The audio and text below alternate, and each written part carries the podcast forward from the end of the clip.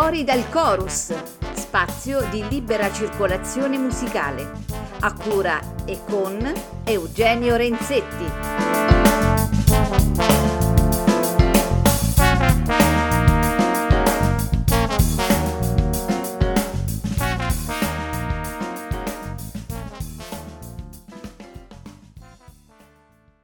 Cari amici di Fuori dal Chorus, ben trovati, buon sabato pomeriggio e speriamo che in un periodo come questo, quello che tutti stiamo vivendo, un periodo di desolazione, di rassegnazione, di tristezza, di paura, un periodo insomma che è caratterizzato da emozioni altalenanti, sempre eh, molto, molto negative per quanto mi riguarda.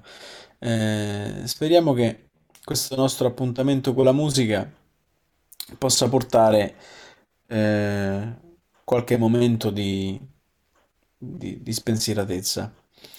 Eh, oltretutto, oggi eh, noi chiudiamo questa eh, diciamo trilogia ellingtoniana che appunto da tre puntate eh, va avanti e vede protagonista Ellington nelle sue infinite declinazioni musicali e non, e con un argomento eh, che eh, se solo la, la politica e la società in generale potesse avere la capacità di ascoltare, forse eh, in, in, non ci troveremo tutti quanti a vivere questo terribile, terribile momento di incertezza.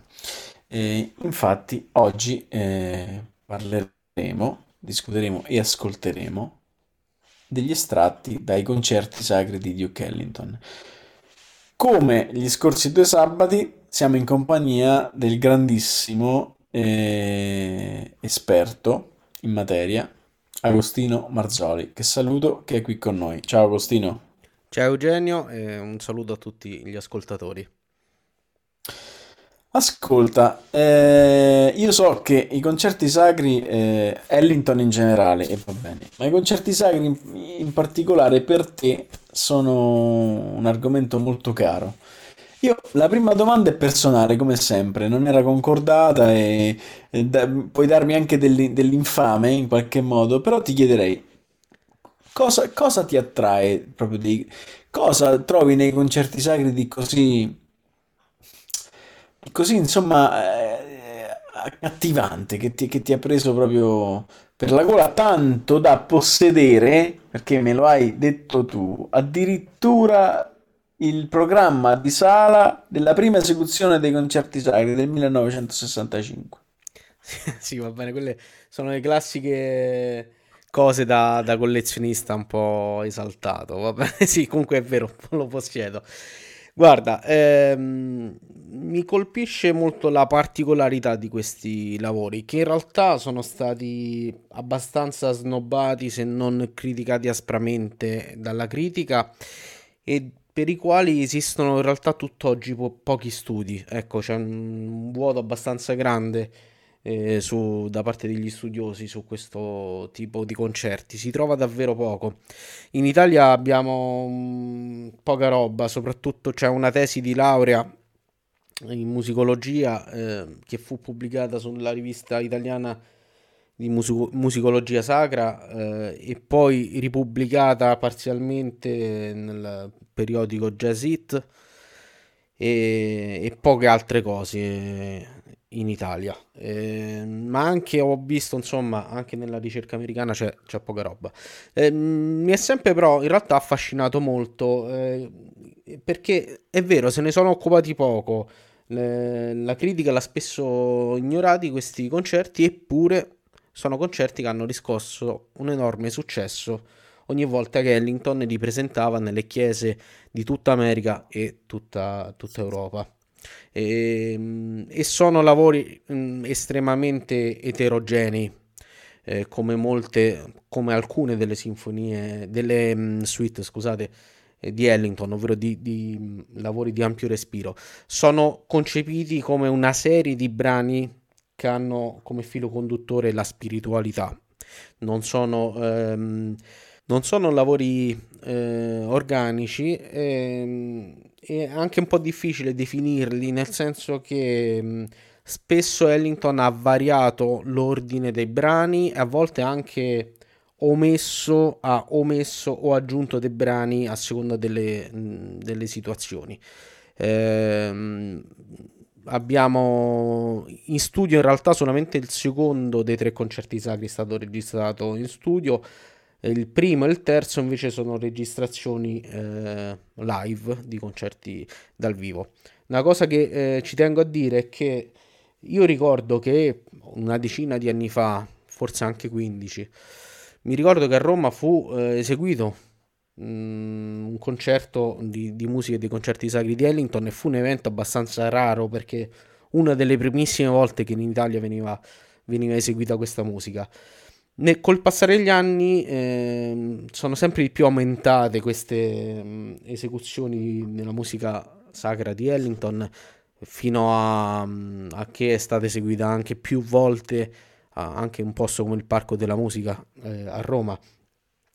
Però c'è da dire una cosa, che in realtà quello che viene sempre riproposto è un mix, un medley tratto dai tre concerti. Finora che io sappia, mm, non solo in Italia ma anche a livello mondiale, nessuno ha riprodotto integralmente ogni singolo, ogni singolo concerto. Sarebbe una cosa interessante anche perché ciò che circola, ciò che eh, circola nei concerti è in realtà un arrangiamento che non è um, molto fedele alla partitura originale, soprattutto le parti del coro sono state stravolte e nell'edizione pubblicata ci sono anche delle variazioni um, a livello arran- di arrangiamento che non rendono del tutto giustizia agli originali.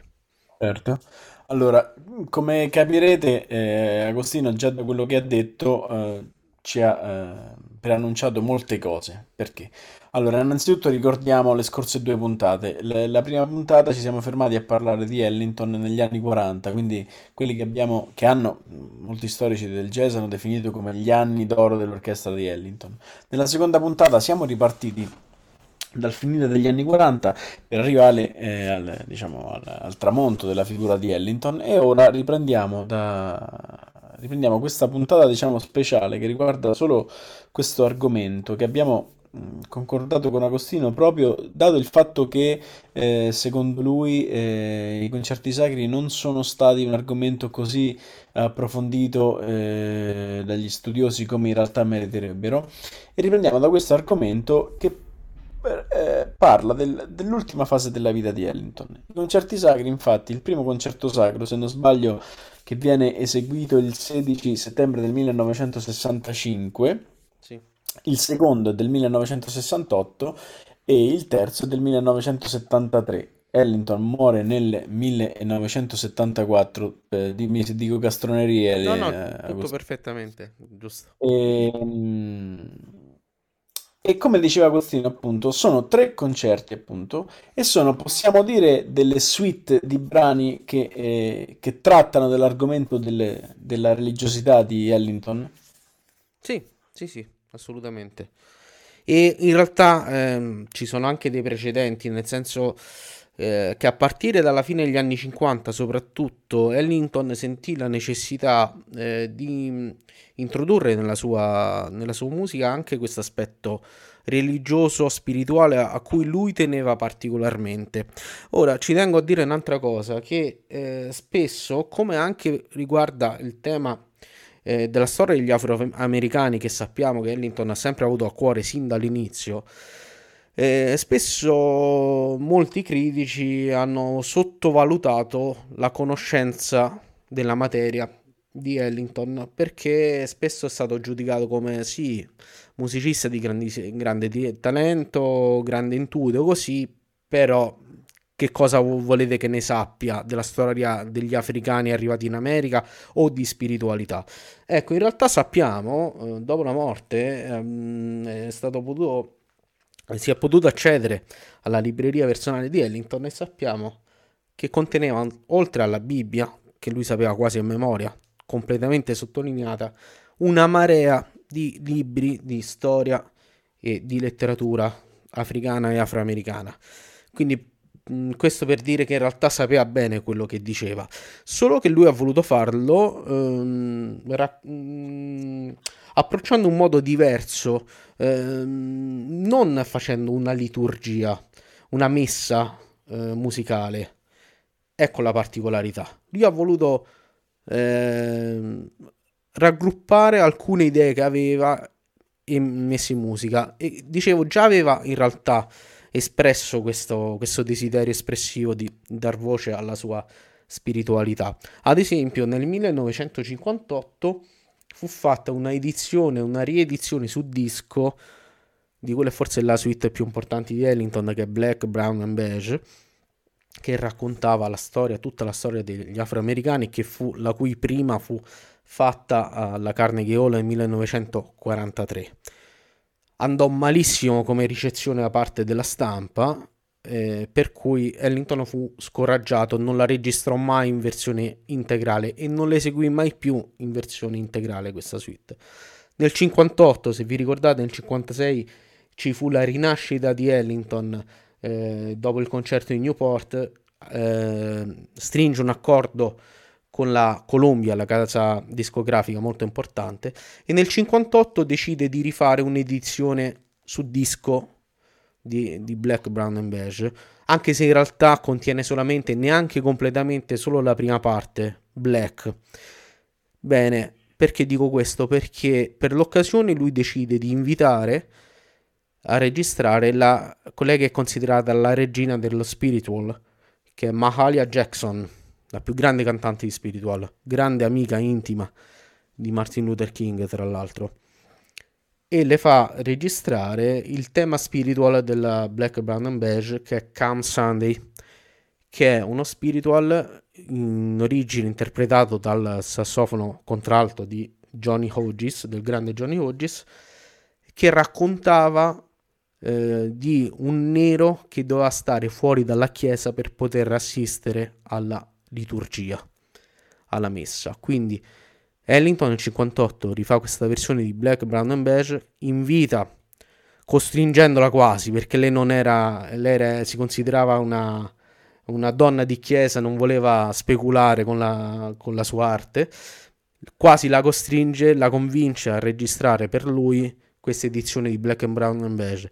Non solo, non solo le fa registrare il tema Come Sunday, a cui aggiunge il testo per l'occasione, ma le fa registrare in modo estemporaneo, improvvisato, quasi a cappella, lei e, e Ellington al pianoforte, anche una versione musicata del Salmo 23. Quindi, come vediamo, già c'era nell'aria questa volontà di Ellington. Poi, qualche anno più tardi, 1963, eh, ricorre il centenario della, della proclamazione dell'emancipazione della schiavitù dei neri, che fu eh, ad opera di, del presidente Abraham Lincoln, e a Chicago viene fatta una grande esposizione per, per l'occasione, per festeggiare questo centenario, questo evento. E tra le varie cose, mostre, eccetera, viene invitato Ellington a scrivere eh, della musica, uno spettacolo musicale che si chiama My People, da cui poi fu tratto anche, anche un album. Molto del materiale che fu scritto per My People confluirà qualche anno dopo nel primo concerto sacro. E la cosa divertente è che in My People c'è a un certo punto un pezzo in cui Ellington eh, interpreta quello che, che, è il classico predicatore nero delle chiese nere. Quindi con la sua grande arte oratoria, esorta i fedeli in uno di questi brani qua. Quindi, come ho detto, molto del materiale poi confluirà nel primo concerto sacro 1965 perché Ellington ha un'occasione finalmente d'oro, ovvero alcuni prelati gli chiedono, sapendo del suo interesse per la religione, per le, la spiritualità, gli chiedono di voler eseguire un concerto interamente di musica a carattere religioso in occasione dell'inaugurazione e la consacrazione della Grace Cathedral di San Francisco. E quindi qui ha origine il primo concerto sacro. Bene, allora questo mi suggerisce una domanda. Ehm, leggo un'affermazione di Ellington stesso. eh, evidentemente eh, nei, nei giorni proprio della, delle- de- de- della prima esecuzione del 1965. Ora posso affermare apertamente ciò che ho sempre detto fra me e me in ginocchio. Quindi questo sicuramente conferma quello che tu hai detto, ma i brani stessi eh, precedenti ai concerti sacri di Ellington confermano questa grandissima spiritualità della musica di Ellington. Ma secondo te perché eh, lui per fare, ehm, diciamo, un'opera così vasta e così grande, interamente dedicata alla spiritualità, ha aspettato una commissione e non si è mai esposto eh, in prima persona eh, da sé? Beh, non è facile, mh, perché dobbiamo pensare che lui non è il tipico compositore, tra virgolette, colto. Lui è un uomo di spettacolo. La- lui e la sua orchestra suonano, ehm, se si vedono i diari di bordo, fanno impressione, perché fa dei tour anche all'interno degli Stati Uniti in cui ogni sera suonano per uno spettacolo, quando per un'ospitata televisiva, quando in diretta radiofonica, registrano in studio di incisione decine di pezzi al giorno. Ehm, lui fondamentalmente è un uomo di spettacolo e di teatro e quindi questo non era il suo campo, però aveva questo, questo desiderio. E il fatto che a un certo punto lui eh, abbia allacciato dei rapporti di amicizia con alcune persone, personalità della Chiesa americana, ha fatto sì che poi eh, le cose confluissero in questo, in questa occasione, ecco. Certo. Eh, un'altra un'altra frase che, che- che ti dicevo prima, prima di, di- insomma, giorni scorsi, prima di collegarci, eh, è questa. La messa jazz, e aggiungerei non solo la messa jazz, ma la messa in generale, è la gente che parla a Dio. Il concerto sacro che noi rappresentiamo è la gente che parla ad altra gente su Dio. C'è una grande differenza. Questo è sempre dallo stesso Ellington. Questa è una frase che mi fa, che mi fa molto pensare e vorrei condividerla con te. Vorrei sapere cosa tu pensi rispetto a questa cosa. Sì, eh, mh, lui, mh, tra l'altro, lui eh, dopo il primo concerto sacro ricevette molte critiche da parte della Chiesa stessa, eh, della Chiesa americana. Furono criticati quei prelati che commissionarono questo concerto, perché gli si cri- criticava il fatto come è possibile Ellington, che è uno che in, pre- in gioventù suonava per posti poco raccomandabili, con donne mezze nude che facevano balletti erotici, com'è possibile adesso viene invitato dentro una chiesa a parlare di Dio? Faceva molto scandalo, La- farebbe scandalo oggi, figuriamoci all'epoca, in una società Certo. molto puritana come quella americana. E lui però disse una cosa, io sono eh, un fattorino di Dio, mi considero. A lui non piaceva questo distacco, No- nonostante poi lui fosse profondamente eh, religioso, avesse mh, a cuore molto questo aspetto qua, lui non si sentiva legato ad una chiesa in particolare, in realtà. Sappiamo che in America ci sono tante confessioni religiose eh, di, di grande filone protestante, no? E poi la Chiesa nera in particolare americana ha un altro filone, filone a sega, a sua volta si divide in tanti tipi di confessione. Lui non ne seguiva una eh, in particolare, però aveva molto a cuore questo aspetto ecumenico e aveva molto a cuore la comunicabilità. Eh, non gli piaceva questo distacco, no? Che, che- che avvertiva. Quindi lui eh, si autodefiniva un fattorino, sentiva di avere quel, la famosa buona novella, quel messaggio che lui sentiva così vero, così giusto, e dato che, che era un artista che aveva un forte potere comunicativo, pensò che, che fosse giusto farlo. Certo. Mm, ricordiamo che i concerti sacri ebbero una serie di... eh, proprio le- l'esecuzione ebbe una serie di, di di concerti in tutte le città d'America, all'estero. Pensiamo solo che, ad esempio, eh, nel 1973, se non sbaglio, il il 24 ottobre, sì, del 1973, viene eseguito nell'abbazia di Westminster a Londra e credo che sia l'u- l'ultima poi esecuzione di questi concerti sacri perché Ellington la tira un po', eh, insomma, la, la fa a fatica perché era già ammalato, tant'è che nel- poi nel Sì. 74 morirà. Eh, e, e una cosa che, che dobbiamo dire assolutamente è che è un'esecuzione che prevede un organico stratosferico.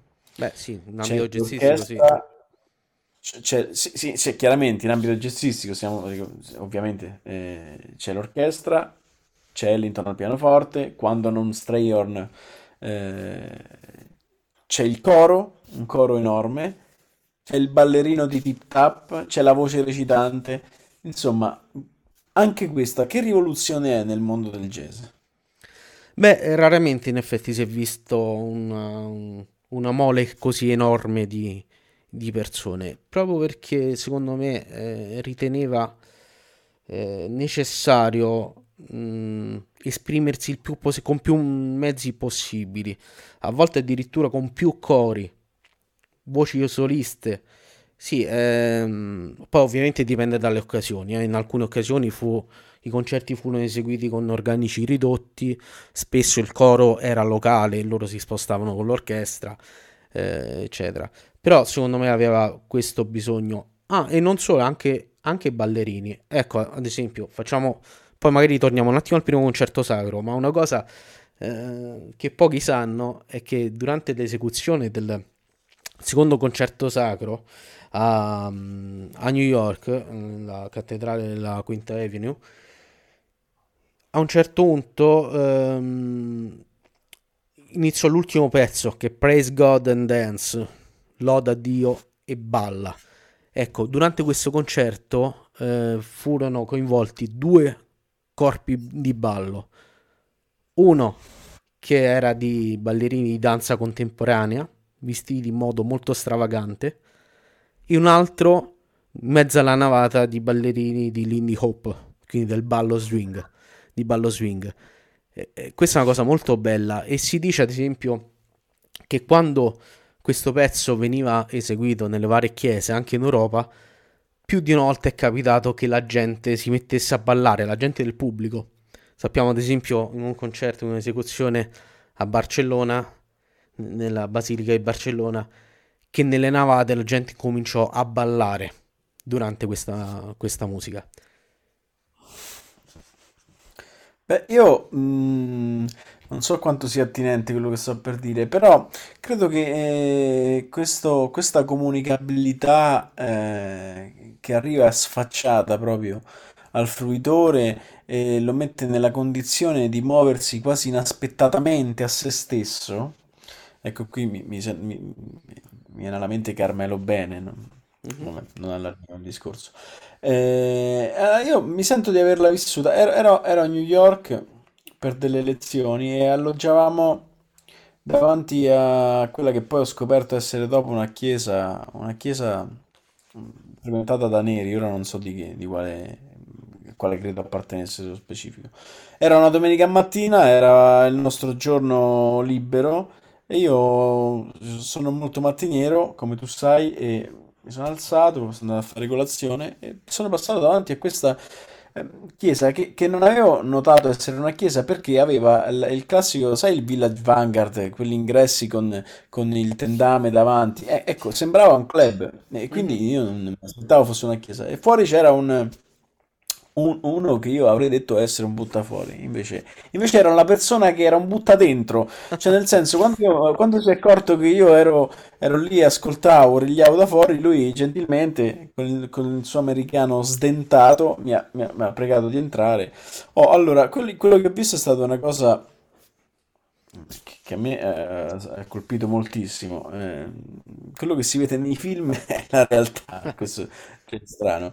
Eh, e, e questa partecipazione eh, compulsiva alla, alla- alla celebrazione è reale, nel senso che anche io che ero lì, vedendo totalmente estraneo, chiaramente io, eh, cattolico, eh, europeo, eh, dove chiaramente le, le celebrazioni sono di tutt'altro stampo, però anch'io che ero lì e assistevo a questa...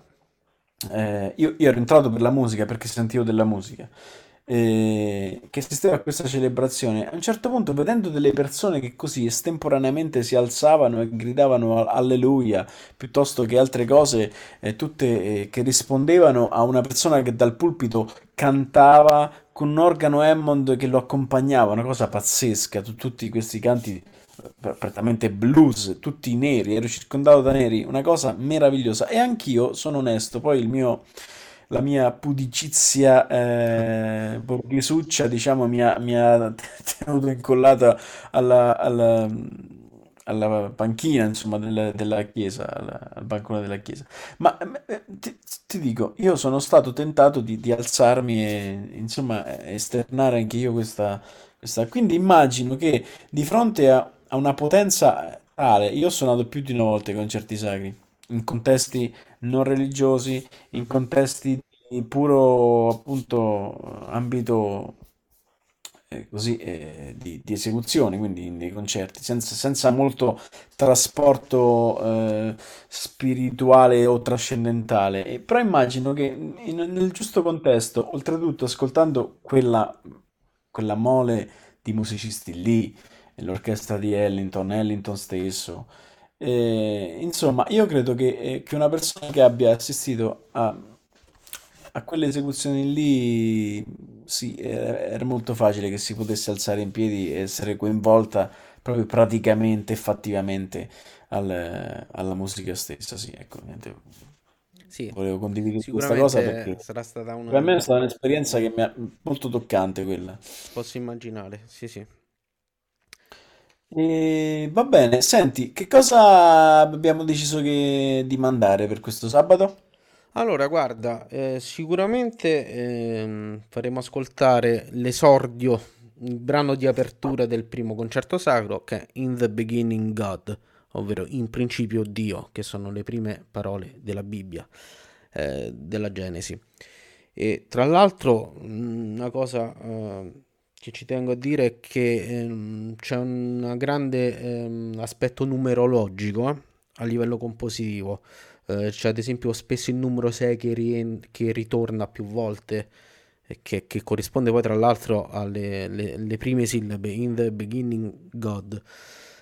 E anche quando parte l'assolo di batteria del batterista Louis Belson, eh, nonostante un assolo improvvisato, lui inizia con sei colpi di piatto. Ok? Quindi c'è anche questa, mm, questo rifarsi alla numerol- numerologia.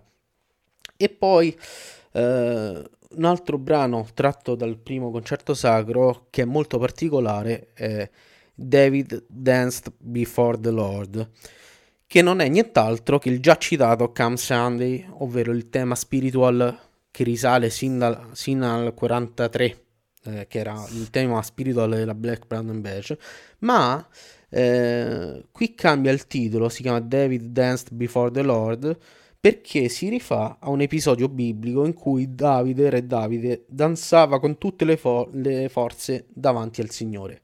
E che cosa decide Ellington? Di chiamare Bunny Briggs, uno dei più grandi ballerini di Tip Top, eh, per interpretare questo brano, che poi ascolterete perché ovviamente è molto particolare. C'è questo dialogo tra coro, orchestra, il ballerino di Tip Top. Quindi lui porta in scena vero e proprio un, un brano biblico.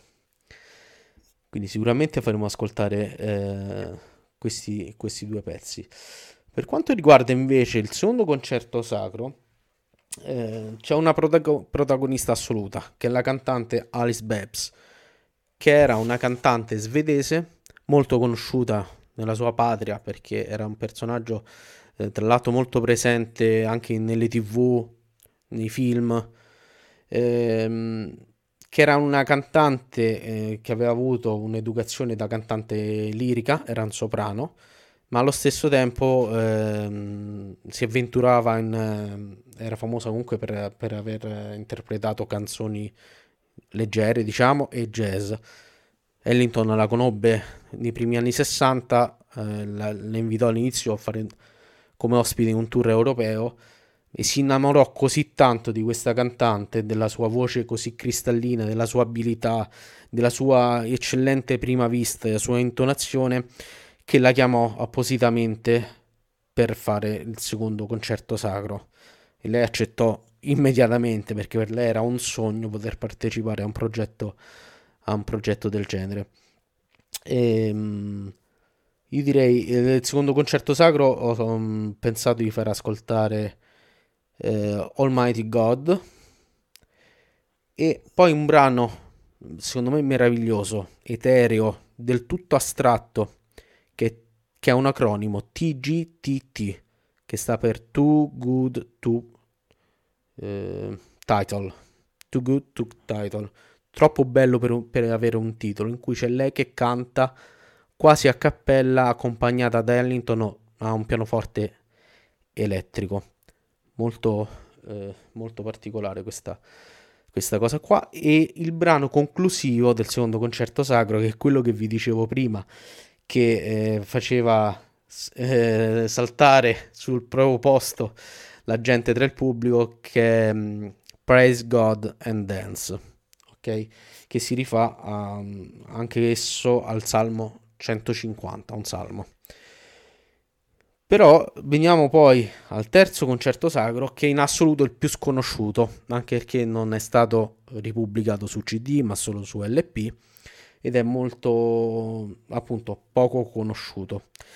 Mm, se, se, c'è la possibilità vorrei raccontare qualche cosina su questo concerto proprio perché non si conosce, se è possibile. Perché? Ehm, hai detto bene te, eh, fu eseguito nell'ottobre del 73, quando Ellington era già molto malato, e infatti se ne sarebbe andato di lì a pochi mesi, nel maggio del 74. Dopo il successo, soprattutto del secondo concerto sacro, stavolta la commissione non, arri- non arrivò più da parte di gente di chiesa, ma direttamente dal patro- ebbe il patrocino, patrocinio dell'UNESCO e, ehm, e, fece il suo esordio, la sua prima, nell'abbazia di Westminster a Londra alla, alla presenza de- del presidente delle Nazioni Unite, che all'epoca era Sir Colin Crowe.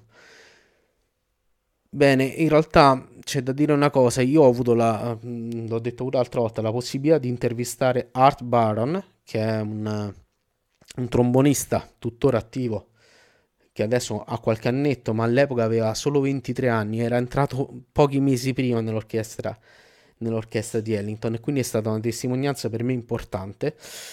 Ehm, e mi ha potuto confermare alcune cose che già sapevo e me ne ha raccontate altre.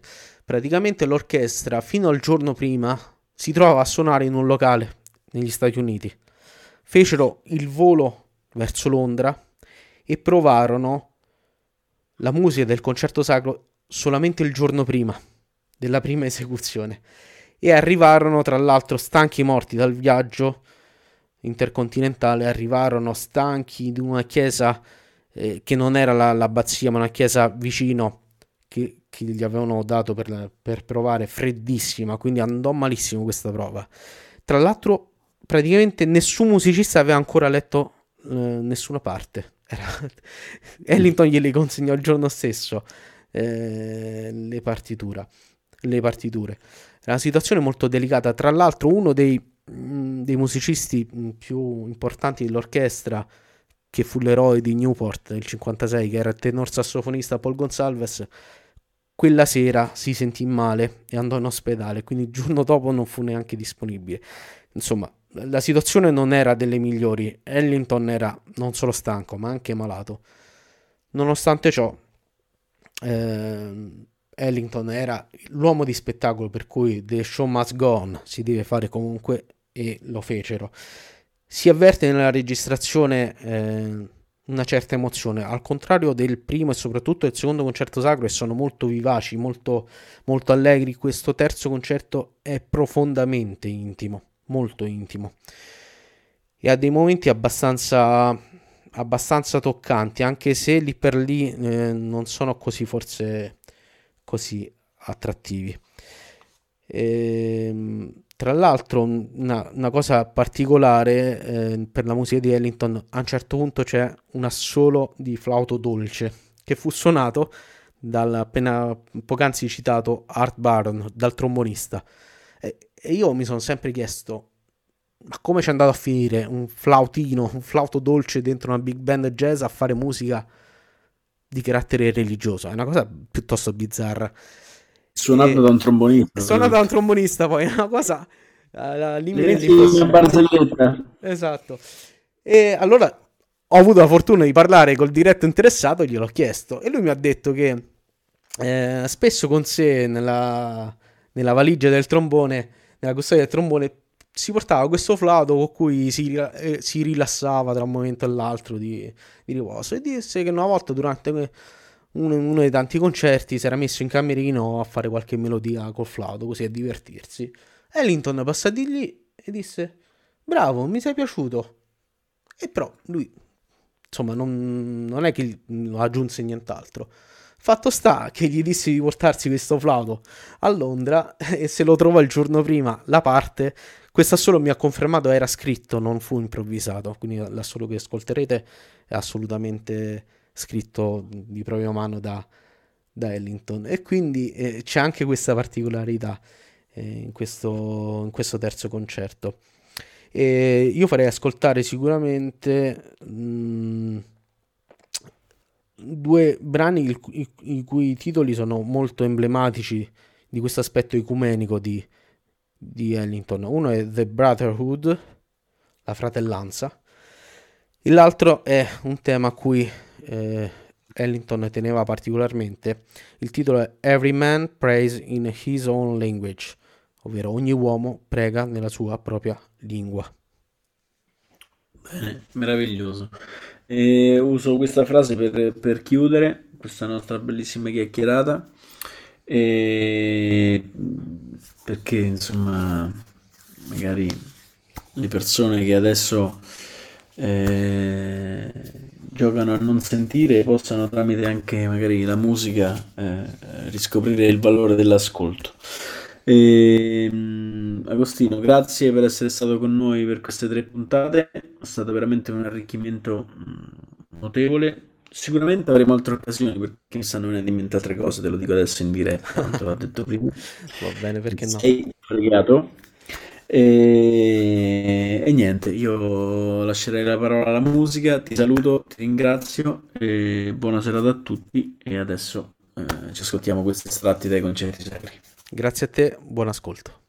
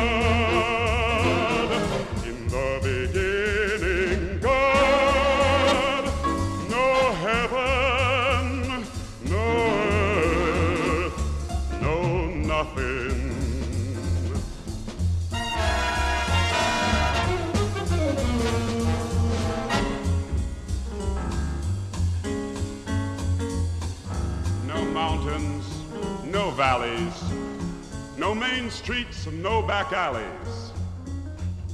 No night, no day, no bills to pay.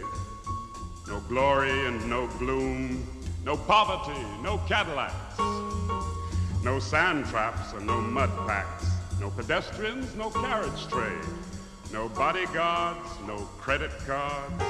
No conference calls, no TV commercials, no headaches and no aspirins.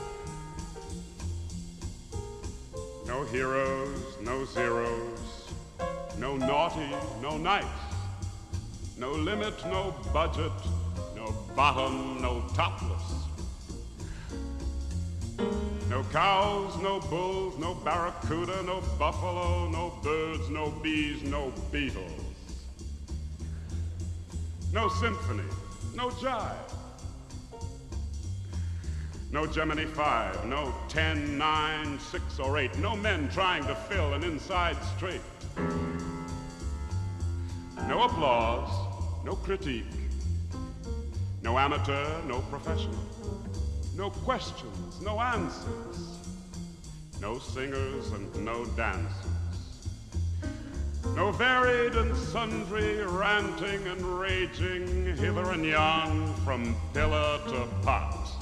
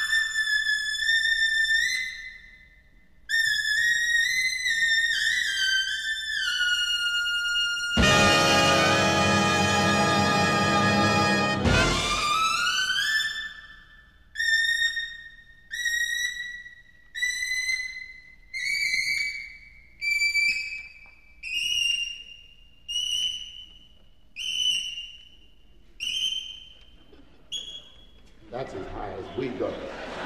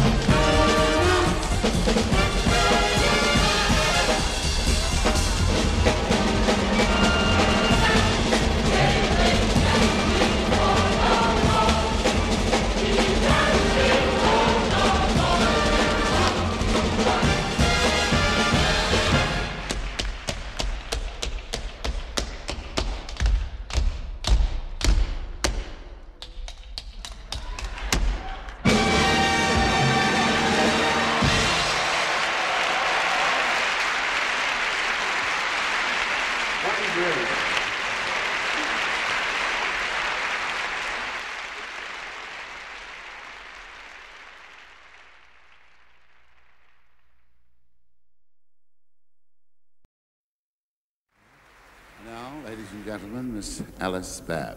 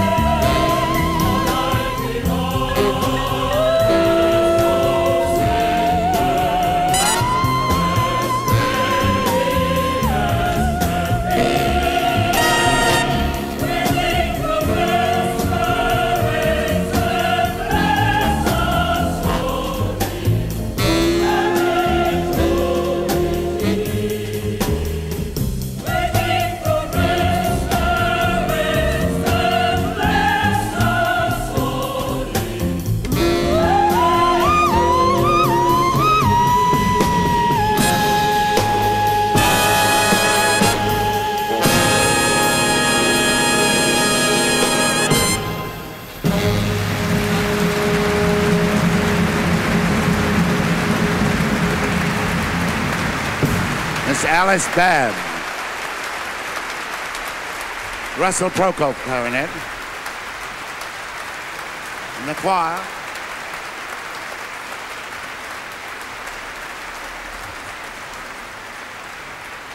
Almighty, Almighty God has those angels.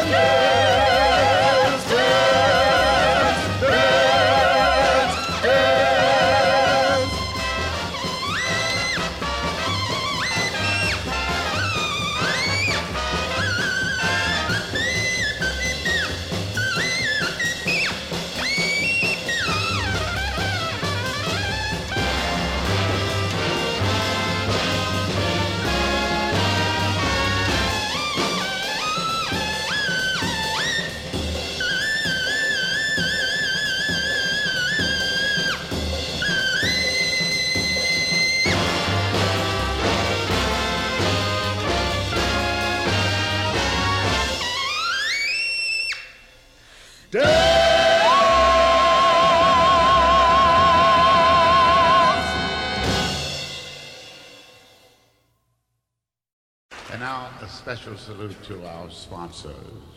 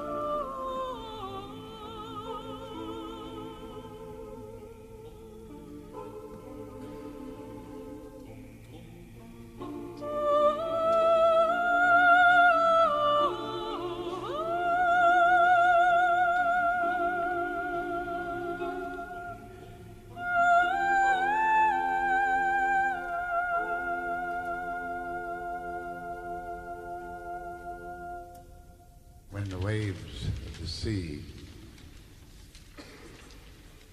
are dashing in a raging storm, and the captain gives the abandoned ship alarm.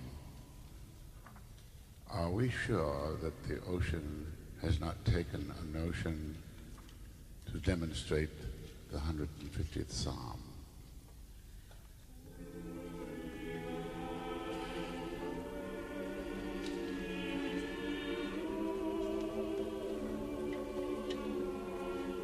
Baby screams out after the doctor's first spank, are we certain that the baby is not trained to say, thank God?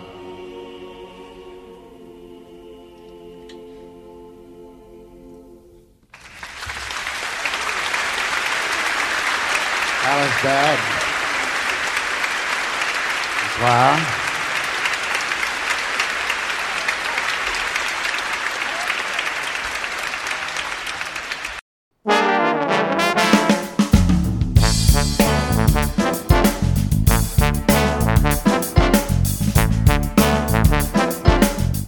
Fuori dal chorus, spazio di libera circolazione musicale, a cura e con Eugenio Renzetti.